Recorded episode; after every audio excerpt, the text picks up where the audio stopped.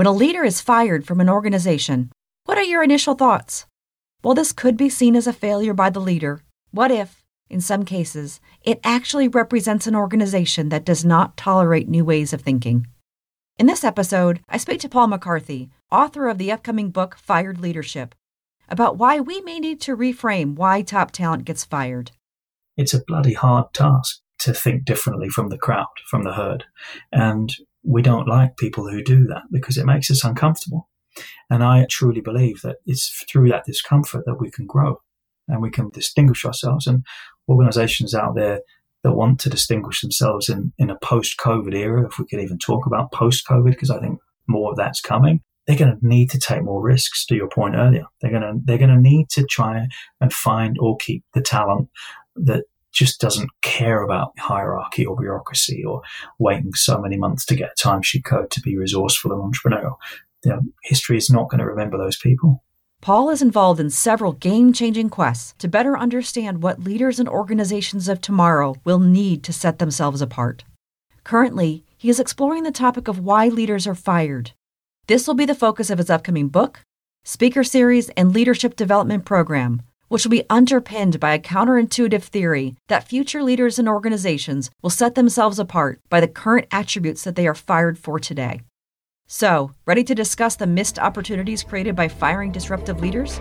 Let's discuss. I'm Rebecca Scott, and this is Humans Now and Then.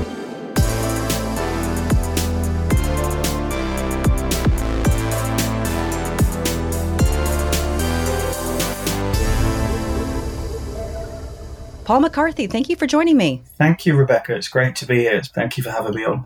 I'm thrilled to have you on. I really appreciate the fact that we've had a couple very honest conversations so far. And I think it's refreshing. It's more of what we all need is to be very honest about what we see, what we've experienced, not even just now in this point in time during the pandemic, but in the past. Mm. How the things that we've learned over time are really coming to fruition now and how that helps us think about how we should start to shape a, a different type of future. And with you, it really centers around improving leadership. And so I'd love for you to talk a little bit about why you feel uh, leadership is broken. It's taken you on this very interesting journey around challenging the status quo around leadership development. Yeah, it's, it's fantastic to be able to have this type of dialogue. And I've been in the corporate world for about 25 years and I've been in a, a range of leadership positions and helped develop teams and helped to work with clients in the management consulting context. And one thing that I find really in leadership is that uh, honesty is such a depleting commodity. We're so scared of being honest as leaders and having real world, real valued conversations. And so I, I I've been around the leadership world in terms of developing leadership programs, designing them, delivering them to consulting firms and, and clients. And it never seems that we're having the conversations that matter. And we're just using the same old approach to developing leaders and send people on these different programs and they learn about this and that competency driven approach. So they have to force fit themselves into learning a certain approach to being a leader. And what for me, your question around leadership in organizations being broken is that we're not having that conversation. The fact that the programs that we're designing, developing and delivering are actually not really developing our leaders. Um, in fact, they're just tick box approaches. And yeah, of course, with the pandemic, we're seeing such a, a different way of leading, um, increased empathy, rapport among staff, and real conversations. However, my suspicion is those things may be short lived and it's like looking at the band aid rather than the actual problem. You can find out more about an organization's leadership approach by being a fly on the wall around the water cooler and listen to the conversations that are happening. And I, I just find that leadership and leadership teams, a lot of them are self serving and um, their approaches are rather than being collective, they're very egotistical driven. And, you know, that's kind of pushed me on my path to be where I am now in terms of writing this book that I'm, I'm writing about changing the way that we develop future leaders. Because I think that, you know, if you think about how much money we spend on leadership development, I don't know if, if listeners are aware of this, but around the world, we spend about $400 billion every year on leadership development. And that leadership development is ineffective. And you know, studies after studies have shown that fewer and fewer numbers of CEOs actually have confidence that their future leaders can address their future challenges. In fact, I think I think it was uh, Brandon Hall Group or uh, DDI who did a uh, survey a few years ago of about 30,000 leaders, and only 14% of those CEOs felt that they had the leader bench strength for the next three to five years in terms of those leaders being able to address their challenges going forward. So I think we're not really having the conversations about why our leadership system is broken. We keep throwing money after money to a system that really is, in my opinion, a tick box approach to leadership. And we're seeing the same old leadership authors as well, spouting the same statistics. And people seem to be fearful of biting the hand that feeds them. And so we're not having that conversation about why the system's broken. And I'd love to have a platform where we can have those honest conversations and really move people forward. And that's not to say those conversations will be painless. Far from it. They will actually need to challenge the status quo because I think one of the other things you, you talked about is, you know, why do I feel that challenging the status quo is so important? And I, and I think it's quite simple. I think if we do what we've always done, we're always going to get what we've always got. And if you look at the average, I don't know, job description, role profile, or, you know, even the initial interviews that you have when you're going in as a leader to think about starting working in an organization, you'll hear the buzzwords abound. We want you to challenge the status quo. You know, integrity is important to us. Transparency is vital. We want you to be very open in how you support the organization. And, and people want disruption until it actually knocks on their door. And when they do, people get fearful and so, you know, as a leader myself, I've been recruited through very expensive and time consuming leader recruitment processes and all the way through six or seven interviews on average to, to become the, you know, to get the leader role that I've got in respective firms I've worked for. I've been told by, you know, board members or CEOs or HR VPs or peers that I would be working with or those that would report into me, you know, it's really important to challenge the status quo. And so get on board as a leader in organizations that I've worked with in a leadership capacity. And as soon as I start to challenge the status quo, you know, ask those questions that no one wants to ask, dig for the, the uncomfortable truths that people seem to hide in the corner, people seem to shut down, disengage. And it's as if I've stepped on a bunch of ego based leadership landmines. No one wants to talk about the uncomfortable yet. They've just spent a whole lot of time and money recruiting a leader saying that that's what they want from that leader. So there's a bit of a hypocrisy in our leadership today. And nobody's also talking about that. So I'm curious, you know, in terms of your, your experience, Rebecca, like, as you've seen with honesty and leadership being key to what you're doing, what are some of the ways that we can address the hypocrisy in leadership? Because I have a few ideas. I bet you do. You're writing a book about it. yeah. Yeah. Oh, and I can't wait to read it. So, what you said is spot on. I'd say really that point around people being hired to change the status quo, but then when they try to, are shut down or shut out. Mm. And I've experienced it myself. I have been hired to change the status quo and then been shut out. I have seen it happen to other people, and I've also seen other people afraid to challenge the status quo or step back from trying to challenge the status quo uh, because they're fearful of their position or their ability to advance. And it really is around that story of what leadership is or what she, leadership should look like. And then also around that, the ego piece, I think, is really valid. And I think a lot of folks feel it. I've talked to a lot of leaders that really are not ego based that want to challenge the status quo, that feel they can do better for their people, to help their people be more successful, recognize that they're struggling, but also feel beholden to unrealistic expectations from either their leadership or their organizations. Mm. And so a lot of these might be middle managers, especially I think that I call it they get a pressure sandwich. They get pressure from both sides. They want to do the right thing for the organization, they want to do the right thing for their people, but they don't always feel equipped to do so because the status quo as you mentioned before, it just isn't working. And so now it's really around, unless you challenge that, bring new solutions for people to try, and then we start to gain any level of success around those, or at least try to learn from those new experiences, that's when things start to evolve and get better. So if CEOs are looking for leaders that can come and bring them a better direction and challenge the status quo, they need to be humble enough to be able to accept the discomfort that goes along with that. Mm. And um, hopefully, we get more and more leaders that are willing to accept that level of discomfort as an inherent part of effective disruptive change. Yeah. I'm writing a book on the concept of reframing why we fire top talent. And it's within the backdrop of the fact that we're not equipping our leaders for the future in terms of the skills, the attributes, the competencies, the traits, whatever you want to call it, the myriad of descriptors that's used to develop future leaders. Again, it could be its own book because we talk about skills and competencies and, you know, there's all sorts of opinions out there by academic scholars and peer reviewed journals and stuff. But really, essentially what it comes down to is having the conversations that really matter and the CEOs that I've worked with in, in organizations as a leader, if I can give you an example, uh, the, the firm shall remain nameless, of course, to protect the guilty, as it were. But, you know, I was hired as a leader to grow a business. And so I went through six or seven interviews and every step of the way I was asked, you know, what, what would your leadership style be like? You know, how I, and I'm, I'm actually quite humble as a leader myself. And I actually believe it or not, this is a, dying phrase as well, but I truly practice what I preach.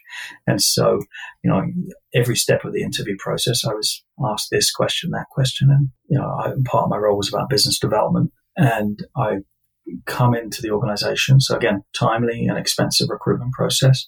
And by the way, it costs about two to 400% of a, an executive's base salary to replace them. So um, remember that for the listeners as I tell this story, because there's a huge void opening up in our world, especially in North America, around the true costs of disengagement. I think Gallup estimated at over a trillion dollars. And I'm writing about this in my book as well. Essentially, I was hired to, to grow a business. And one of the things I did first was to organize one on ones with some of the other leaders in the business. And this organization had a $50 million revenue target to achieve in one, one year.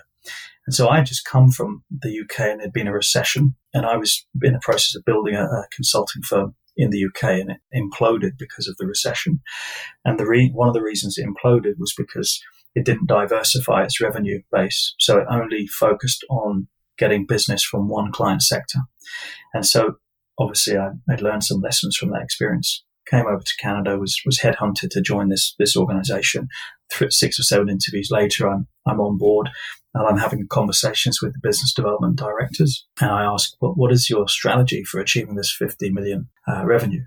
And the answer I got, and I won't name the, the firm, but the, the, answer was basically, we're, you know, fill in the blank. This is our, you know, we're X. We don't need a strategy. And then I dug deeper on that. So, for instance, you talk about humility and being a humble leader. That was anything but demonstrating humble leadership. It was actually very ego based and narcissistic, but that's another conversation. What then proceeded to happen when I was offering some ideas and suggestions from the experiences I've had in the UK on how this organization could obtain its target, I was told in fact, this is going in the book um, that I'm writing, which is I have suits older than you. And, you know, I was like, well, this, tells me a lot about the leadership approach for this organization. And subsequently, two and a half years later, I left that organization and, you know, the cost to replace me would have been between two and 400% of my base salary. Now, this kind of thing is happening all over the world in all organizations of every type, you know, volume and sector specialization. So if you actually calculate the costs of, um, essentially in this case, I was fired as a leader. So a very expensive process to recruit me, paid quite a lot of money. And then I was fired for actually demonstrating the attributes that I was asked to demonstrate in the interview process.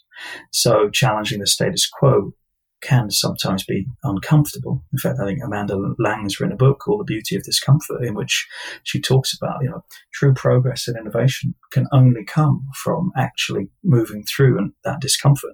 And so what we have, Rebecca, is this kind of myriad of different opinions and thoughts and ways of leading. And really, at its heart, we're not recruiting the types of leaders that we need in order to move our organizations forward and truly become a differentiator in the market in our chosen fields as we go forward in the future. And so my, my book is really writing about the fact that we're firing the very talent that we need for the future of leadership to flourish. And the traits that leaders are being fired for today, which by the way, they're being recruited for, but the traits that I'm, I'm talking about are not specifically mentioned in the recruitment process, but they're, they're kind of characteristics of, of leaders um, that, I've, that I've developed a methodology and a framework around. We're getting leaders on board and then we're actually firing them when they demonstrate these types of traits. And my counterintuitive approach to the future of leadership, which is a departure from the typical and well established names out there that, as I said, just rehash the same approach, is that we need to hire the talent that we want to fire. And so if this podcast reaches any one individual, it doesn't matter to me at scale. You know, if it's one individual that takes something from this, it's to reframe the way that we look at the talent that we want to fire. Because actually, the traits that we want to fire those leaders for are the traits that we need in our future leaders. And especially as we're coming into a, an era of self-managed organizations and you know we're we're dropping the the traditional draconian hierarchical matrix driven approach to organizational structures we are going to need a new way of leading we are going to need a new way of leading in a structureless organization and so i think you know the cost to our economy quite frankly as i said earlier it's, it's over a trillion dollars of disengagement that occurs when we don't develop the leaders with the certain traits that I'm writing about. The, the contributions they could make to the, to the organization are phenomenal. We're basically firing our saviors, essentially. Wow. And that's a costly mistake. Very cost, very costly. Right. But if you really are looking to find those leaders that can bring you into the future, which will require an ability to adjust course as needed, require an ability to take some level of risk in any organization. Uh, even, you know, I think there's some organizations, of course, that are more risk averse than others.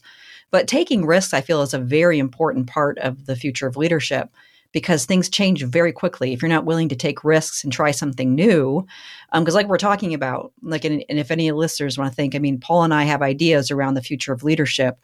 Um, some of them are tested, some of them are not as tested as we'd like them to be. But that requires some people willing to take a chance of disrupting the status quo and trying something new. So, how important of you talked about different traits for the future of leadership or the, the important traits for leaders um, for organizations today?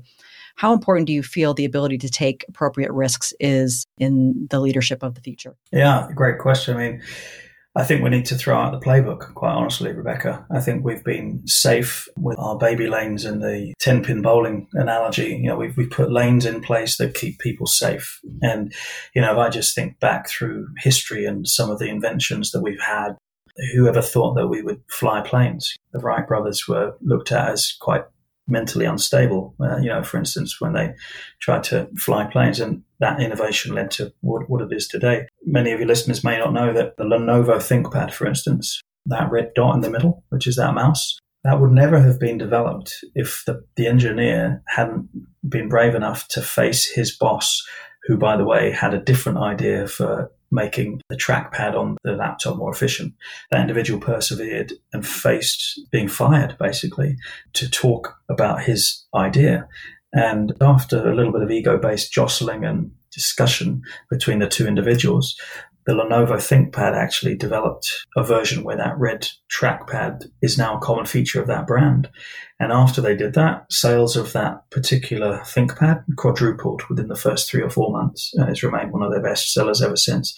So the ability to take risks is absolutely critical for continued innovation. And you know, one of the traits that I talk about, I call it fresh thinking, is the ability to think differently. And when everyone in the boardroom is nodding their head uh, because they're in deference to the boss in the room, the hierarchical, you know, structure that seems to happen, everyone seems to defer to the boss, and the boss is always right. I'm a bit of a how do I put it, a detractor from that because an idea is an idea, and if you have the ability to be creative and think differently, you can make some true progress and, and change the way that that we we lead and we disrupt the marketplace. Like for instance Steve Jobs, you know, not particularly nice individual, in my opinion, but, but a, a, genius in many other respects. If he hadn't have been who he was, we would never have invented the iPod. We would never be walking around with a device that's less than five inches by four and three inches that has thousands of songs on it. No one could have ever thought that, but what we're doing, I think, with leaders today is we're quelling their creativity. We're, we're squashing their light. And creativity, you cannot have creativity, in my opinion, and, and many others that I cite in the book as well, without the ability to take risks. And as a leadership cadre, we have been almost conditioned to not take risks. And I, and I think it's time that we disrupt that.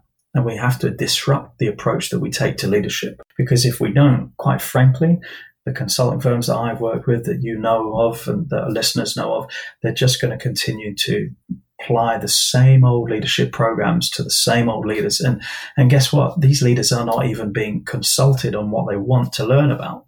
Um, they're just going through the tick box mentality and, and it's to play it safe. I mean, just before you go on to your next question, I mean, one, one of the things that always sticks in my mind about one of the, the organizations I was recruited to build was they said, yeah, we want you to be entrepreneurial and take risks and, you know, all of that great stuff. You know, the stuff that they put on the one page strategy maps that you laminate and put on the wall. Yeah, they wanted me to do all that stuff. The moment I started to do that, I was told that quite literally I had to wait six months to get a timesheet code to be entrepreneurial. So if that's the kind of organizations that exist today, yet in the recruitment processes, they're bringing on leaders that they're saying, we want you to be this and that. And then when you actually start working with them, it's the complete antithesis of what they've recruited you for. What is, why aren't we having the conversations about that? I mean, that, that's partly what, what the book goes into as well. But that relies on our ability to take risks, to disrupt. And quite frankly, not always are the tried and tested routes going to work. But, you know, if we didn't take those types of risks and embrace that attitude towards failure, then I don't think we'd make much progress anyway. We just stay stifled in our same old lane. Are my initial thoughts on that. Yeah, and there's a lot of great examples of organizations that have resisted change and fell from grace, so to speak, right?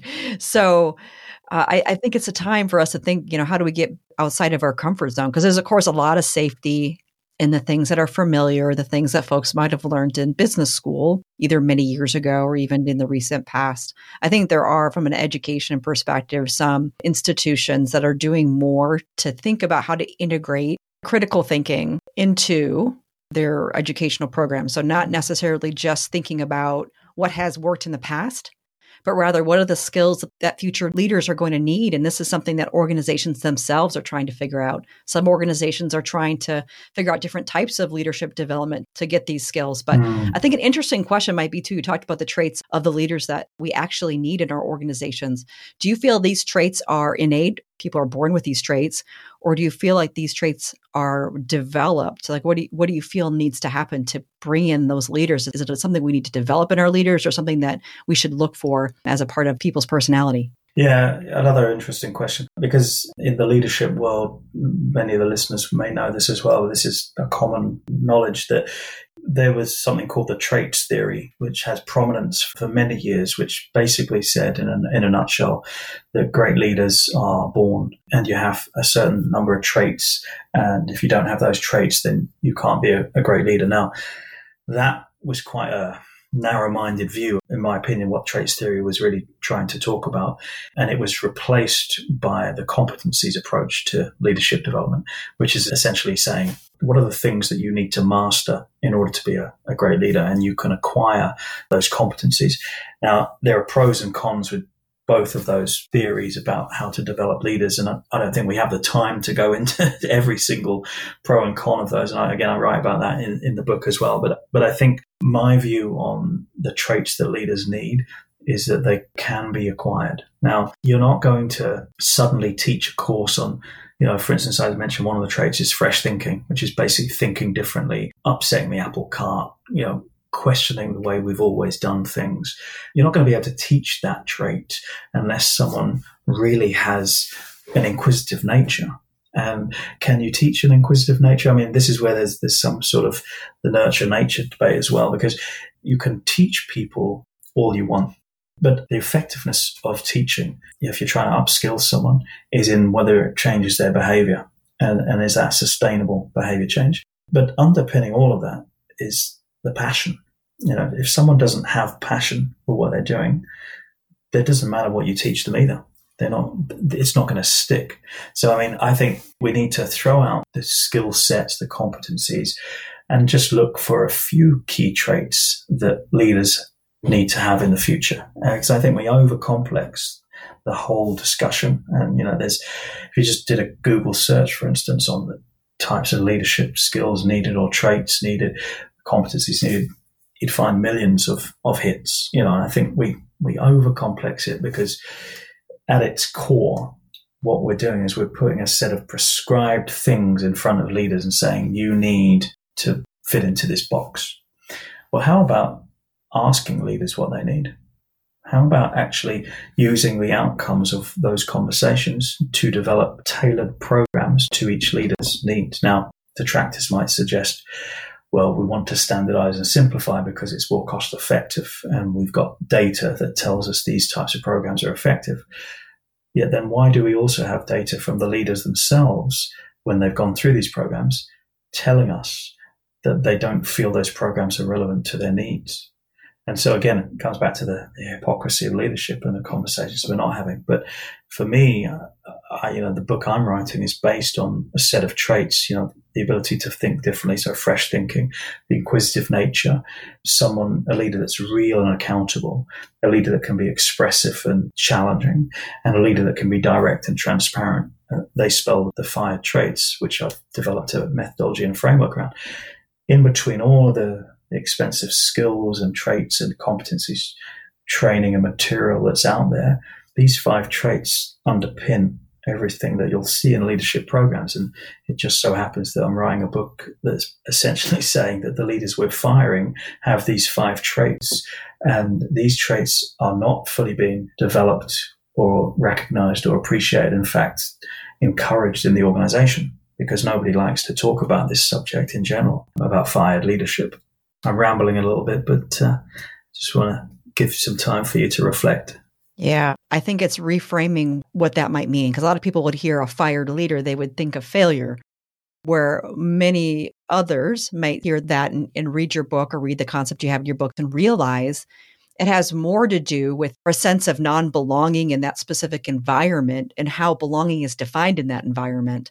Um, and I've seen that over and over. I know leaders personally that were fired or let go for reasons I never fully understood, but it really always came down to they didn't meet some kind of mold or perception of what leadership should be. So I look forward to having the ideas in your book out there so we can think about what that really means for leadership of the future, open up those dialogues and discussions. I'm going to transfer too into another form of leadership that we hear a lot about, which is thought leadership. So, what you're doing is really being a thought leader in relation to why leaders are fired or what those fired leaders could do for the future of leadership.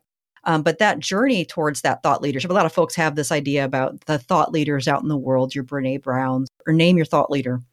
And a lot of people perceive that they've got it all figured out, that their journey to get to where they're at is because it was just kind of like floated maybe to the to the place that they're that they've landed and now they're a thought leader. But that journey is difficult and you're kind of taking that journey now.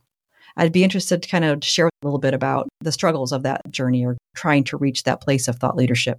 Yeah yeah it's it's something that's kept me up quite quite a few nights.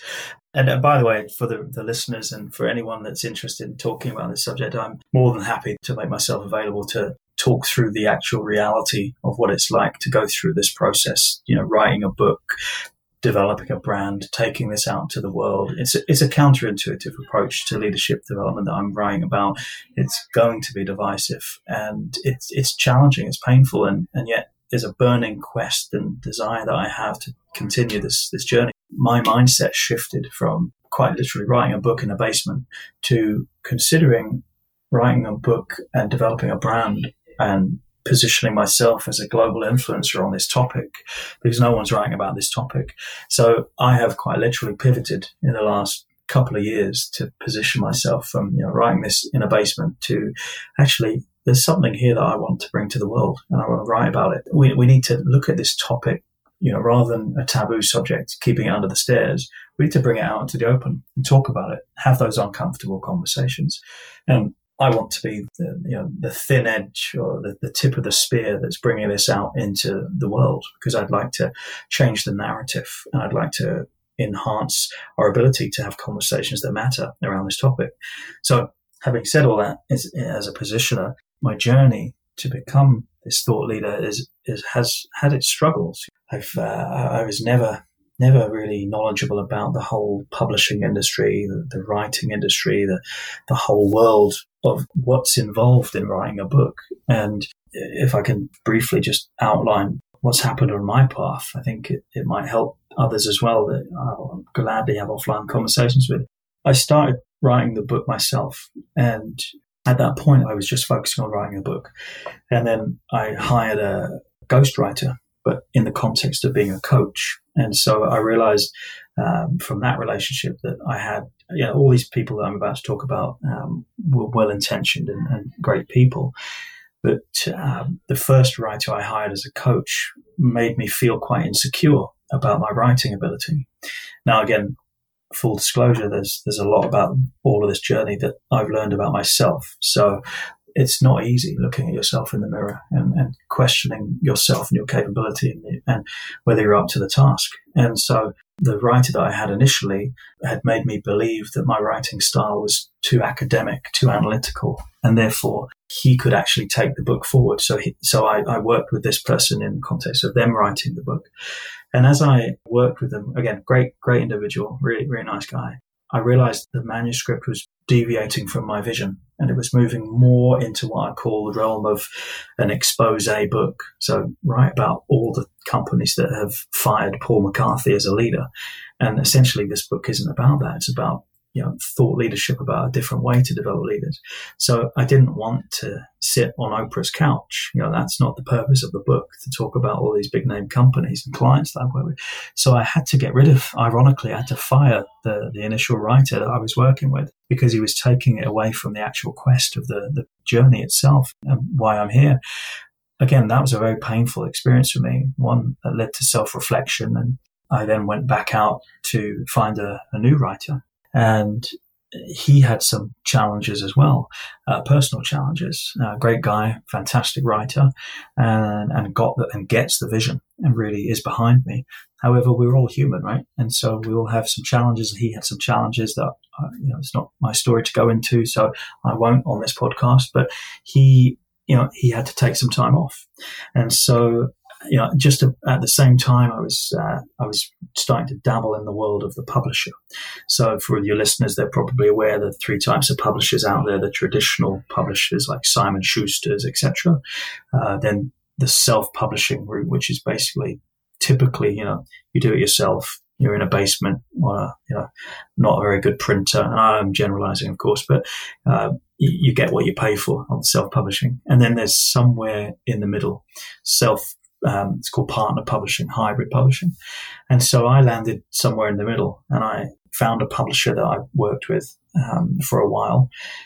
I found through that experience that they again also misinterpreted what I was doing. And, you know, at this point, I'm thinking to myself, is it just me? is it, does everybody not understand what I'm doing or am I not articulating it properly? Because again, I, I was getting some website uh, designed by them and other stuff I was doing. They were glorifying it, and it was almost like you know, here's who's hired Paul, and here's who's fired Paul, and here's the book on it all. And I again, I felt this internal pulling to say, this isn't what the book's about. I need to get the right team in place to really understand my vision. So I've had all of that going on behind the scenes, and the writer that I was working with more recently uh, had some challenges, and then you know, I was working with a website designer after the first publisher because I had to, to move past the first publisher because, again, they took it away from where it was going. Um, I worked with a researcher who kind of dropped the ball a few times and thought that, you know, research was cut and paste, basically. So, you know, and again, all these experiences have taught me so much about myself. And that's what I'd say to the listener as well. It's like, be open to what comes through this, like, because you know, your listeners might be thinking, well, this guy's just too difficult to work with. And believe me, it was something I asked myself as well. But I was always being pulled along to something bigger than me. And as a, you know, I'm just the mouthpiece of whatever this becomes. And so then COVID hit. And, you know, my writer that I was working with was unable to continue for a while. And I was faced with a, a decision. And I decided to write the book myself and I, I went off to the side of a mountain, grew a long beard, long hair, and I wrote 125,000 words of my manuscript. And so that whole journey to get there had taken about two years. And, you know, it's not for the faint of heart, you know, and that I say that with all humility because writing a book is such an arduous, time consuming process that will bring out every single insecurity you have it will make you, unless you're one of those very wealthy individuals that can afford to do this off the side of your desk, it will make you bankrupt. You know, I would suggest to anyone listening to this, don't go into this venture thinking that writing a book's going to make you money. Do it for the right reasons have a passion that, that guides you. Like my passion for this book and the brand that I'm developing around it to, to take out to the world and speak. And I'm developing a leadership program based on the book. I'm going to be developing a series of webinars, workshops, consulting for C-suite and VPs of hiring, uh, hiring managers and everything. That whole process, you've got to really believe in what you're doing and why you're doing it and not expect any revenue to come from it.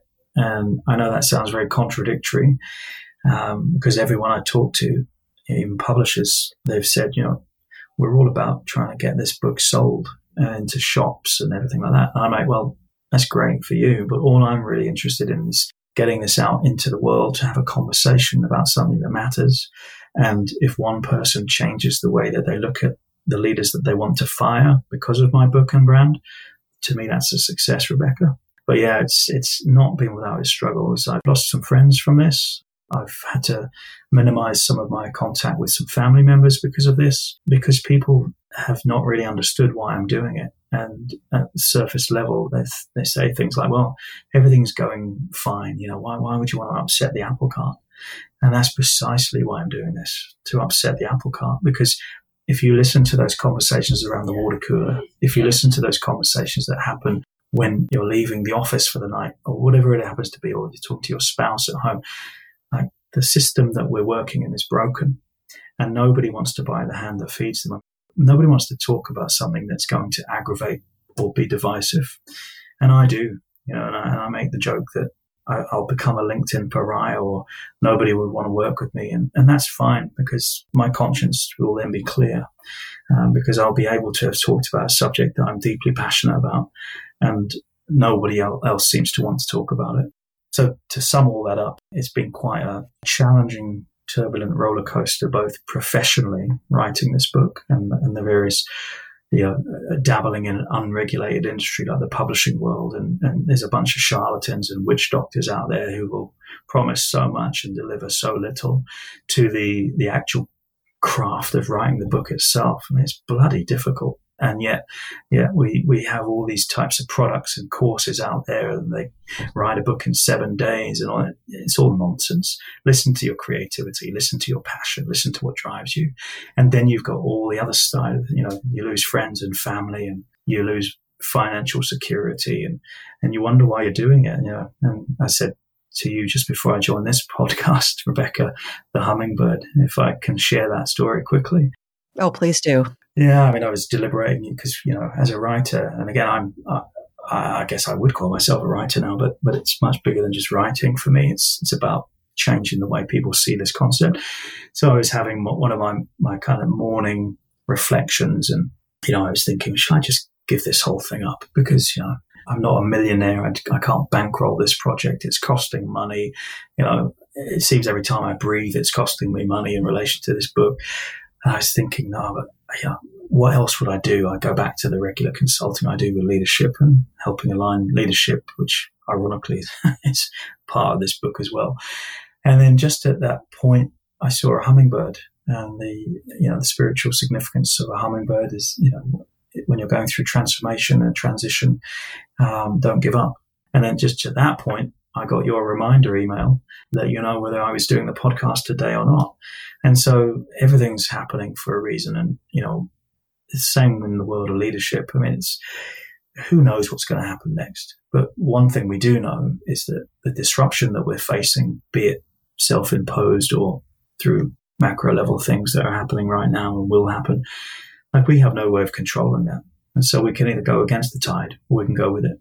And we can try an, uncharted territory uh, path, or we can rely on what we've always relied on. But the future needs a new way of doing things, a new way of seeing things. I've read a lot for this book, as you can imagine. I've done a lot of research, peer reviewed research, and nothing exists on the subject anyway, but there's a lot of material on leadership as well. And I, I read a lot, lot of material that says, why bother trying to change? Because the system, we can't change the system. And my conversation is, well, why not? What can we do that nudges this forward every single day slightly? That's what's underpinning the book is to nudge this forward and, and really get this into the hands of people that may want to make a difference, however incrementally. That's my initial thinking on that. I've got many more thoughts on what it's like to wake up at three in the morning in a cold sweat and wonder if anyone will ever read the book and what does that mean? So thank you for allowing me to share. I'm so glad you did. I, I think that people need to hear this because I know people are experiencing it. I can say I have experienced it, even with the podcast pre launch. I mean, I went into this with no podcasting experience, with not even really being a podcast listener, and took the time to research what it took to make it happen. And I made it happen. But that doesn't mean I didn't go through self doubt along the way, both prior to my launch and after. Yeah. Even still now. Um, and I think we all experience that struggle. Like, is my message important enough? Is what I'm doing valuable enough? Is there risk involved? Like, how much risk is this? Like, you talked about people seeing what you're doing and they don't see the either don't see the value or they feel like you're upsetting the apple cart too much. Like, to be honest, when you think about controversies in history, the earth goes around the sun instead of the opposite. Hmm. That was a controversial subject hundreds of years ago. What if nobody suggested otherwise? Yeah. I mean, that's a, that's a big example, but you know, it's important for people to to disrupt the status quo. Well, it's true, and you know, as I mentioned earlier, like, I didn't want to write this book, you know, and one of the things I should have added there, I wanted to be that leader that fitted in. You know, I wanted to drink the Kool Aid. We go to school, we go to college, we go to university. It's all in pursuit of this job, isn't it? Of this rung on the ladder, you know, and it's kind of well, now we're in it and it, we want to desperately fit in because we don't want to be these social pariahs. But then there's a feeling that won't leave us, which is we're part of a broken system and we're actually contributing more to it. And so I wanted to drink the Kool-Aid. I didn't want to be fired from, you know, four different consulting firms globally. So what happened to me when I was clearly there was a bit of a wound licking experience and it was very cathartic for me. And I, I started to, to think, well, it must be me. There must be something wrong with me, mustn't there? Because conventional linear level thinking and the world would tell me that there was. It just didn't fit in because, you know, it just didn't fit into the culture. But I kept then asking myself, Rebecca, like, I've done a lot of leadership development. I've developed a lot of C suite. I've been the guy that's put those one page laminate menus on the wall that everyone abides by. You know, I, I thought, okay, so I see that. And then I see the, the books that the leaders read, you know, all the great leadership gurus. And then I see the way they lead. And there's a complete incongruence between all of those three, those data points that I just mentioned. And I was wondering why. Why, why is that the case? And why is it that when people speak up against something that, that doesn't work, they automatically get sidelined? And so I started to get really curious, like the whistleblower. Nobody thanks the whistleblower pre, during, but they always thank the whistleblower post because something changes. Legislation comes into effect or something works a bit more efficiently or a corrupt business goes out of business, all because of the whistleblower. And then we thank them, which is ironic for me. And, and so I kind of, you know, I want to create that culture where we can listen and to and embrace and encourage the fired leader to be exactly who they are on the tin. They're recruited for it, but when they demonstrate it, they're then turfed from the organization. They're thrown out. So my whole journey, I got curious about why I'd been fired and I went and did all the research review and everything like that. And, and I came up with the fact that nobody talks about this subject, which is one that I decided that I needed to be the person to talk about it. And yeah, it's going to upset people. It'll be divisive. And there'll be some people out there listening or, or looking at the book and says, this guy's just got a big chip on his shoulder. Fine. You know, everybody can think what they want. I'm writing for a progressive reader, someone that knows there's a system that's broken, someone that's been too scared to say anything, but they're visionary and they're progressive in their thinking and they know it's time for something new to happen. Because, you know, if, if we didn't have that attitude, we'd still think the, the world was flat, for instance, you know, or we'd still be uh, using record players. We wouldn't be onto the iPod now, as we talked about earlier, or, you know, so many other things that have happened in our world. And yet we attribute the great progress made by these people. We don't talk about the fact that on that journey for them, they were either treated as pariahs, considered unstable, you know, reference back to the Wright brothers, Or Thomas Edison, you know, before he invented the light bulb, did you know he failed about a thousand times before that? Like nobody ever talks about the failures. Everybody just says when it works, it works and it's always worked. But no, it hasn't. It's a bloody hard task to think differently from the crowd, from the herd. And we don't like people who do that because it makes us uncomfortable.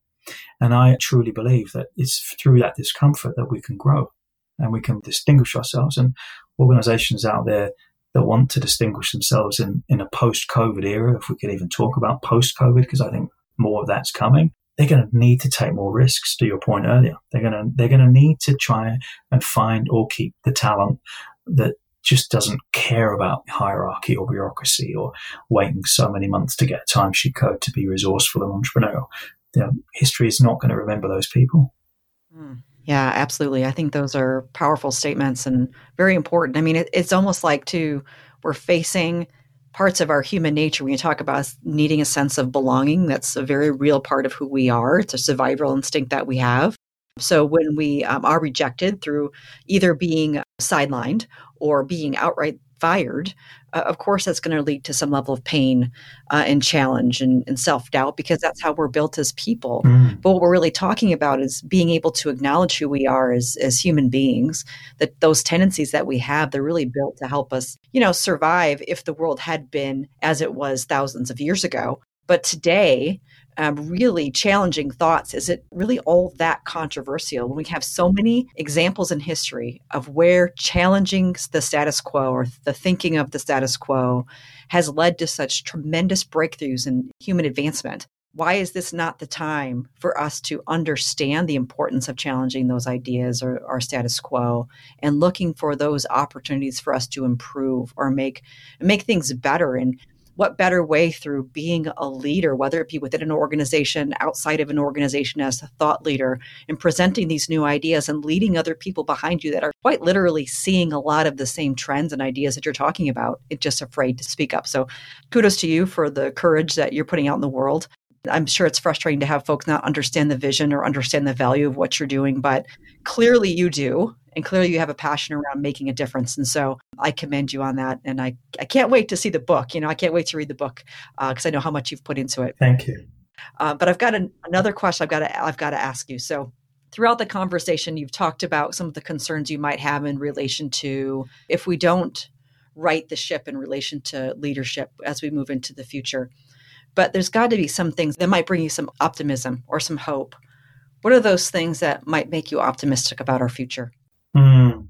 Amy Edmondson from Harvard Business Review, I think she talks about creating the conditions to uh, you know generate the fertile soil to have difficult conversations, and you know a host of other HBR um, contributors talks about, talk about this concept too. And I think one of the things I'm optimistic about is that you know, and, and my friends over at Corporate Rebels as well, you know, making work more fun.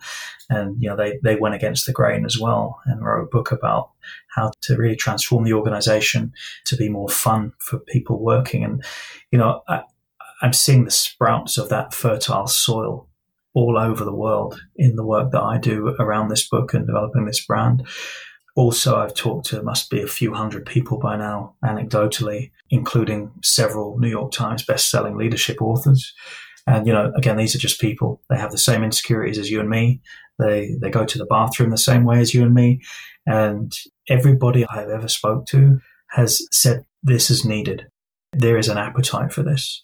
And you know, what makes me optimistic at building on that platform is that people want to have the conversation now, the language that we have the conversation with may be different for different audiences. So the CEO listening might want me to talk to them about how much money it's costing his or her organization right now when they fire leaders and ha- the impact that that's having on their productivity, the team's productivity that that leader leaves behind, as well as the alumni, um, as well as the client base of that organization.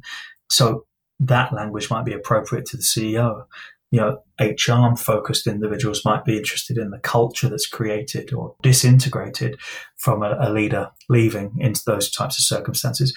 So, you know, what makes me optimistic is that we're having small pockets of people as well in organizations wanting to have these conversations. And so what I'd love to do, and in fact, that's one of the things I'm doing this whole book for as well, is to create an ecosystem of fired leaders. So people that can actually build upon the ideas of one another, and it doesn't matter where they are globally. And so, you know, I'm optimistic that the appetite's there and people will be taking more risks eventually. It's like the shoehorn effect. We just got to encourage them to take risks. I'm writing this book regardless of, of how it's being received as well, because I know that it can impact, if it just impacts one person's life and attitude, that's enough for me from a personal perspective of being optimistic. Yeah, that's a beautiful thought. Puts a lot of purpose behind what you're doing. And I can say, I believe that this conversation today has made a difference. And if not with someone in my listening audience, it has made a difference for me mm. personally. So thank you, Paul, for joining me. Thank you. So, Paul McCarthy, working on his book about the fired leader. So, if you're interested in following his journey, which I highly recommend that you do, follow him on out on LinkedIn. I'm going to put the link to his profile in the episode notes. So you can find it there. Uh, but definitely look him up on LinkedIn, Paul McCarthy. Uh, and again, Paul, thank you so much for an honest uh, and valuable conversation today. I really appreciate it. Thank you, Rebecca, as well for, for taking the risk to, to have someone like me on your on your series as well. It means so much to me, and, and both personally as well as professionally. So, you know, these things are timely, and, and I think you know, ignoring the conventional approach to how these things sh- should happen, um, you know, can yield some significant progress. So thank you so much for having me. I really appreciate it. You're more than welcome.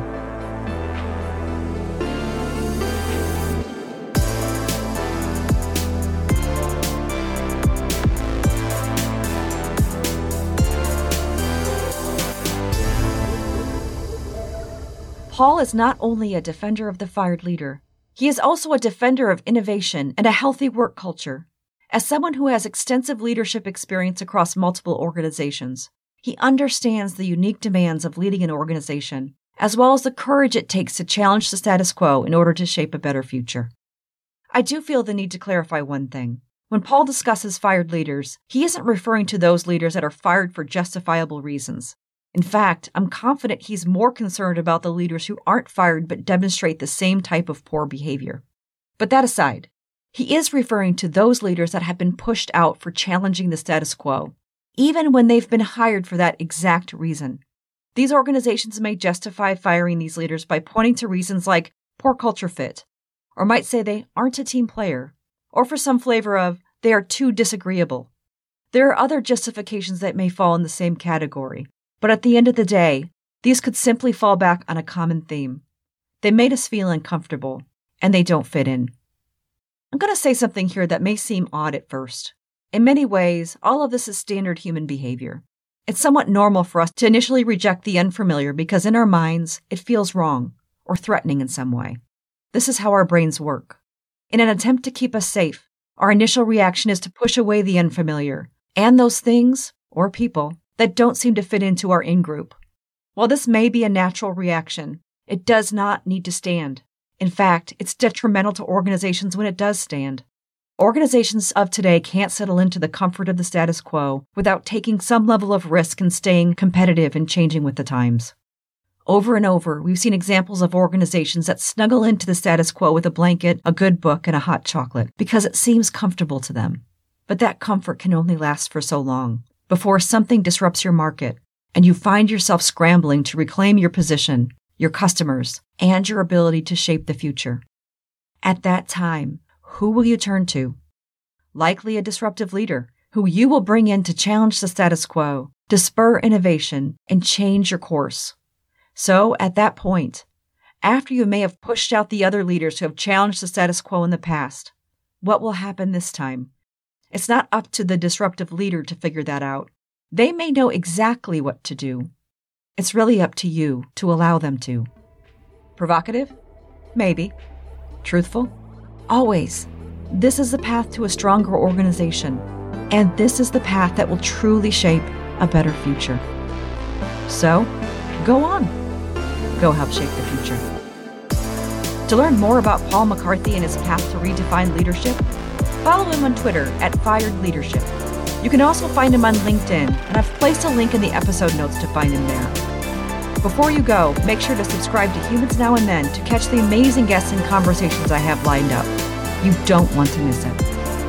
I'm Rebecca Scott, and this has been Humans Now and Then. Hosted and produced by Rebecca Scott. Episode notes can be found at humansnowandthen.com. Thank you for listening.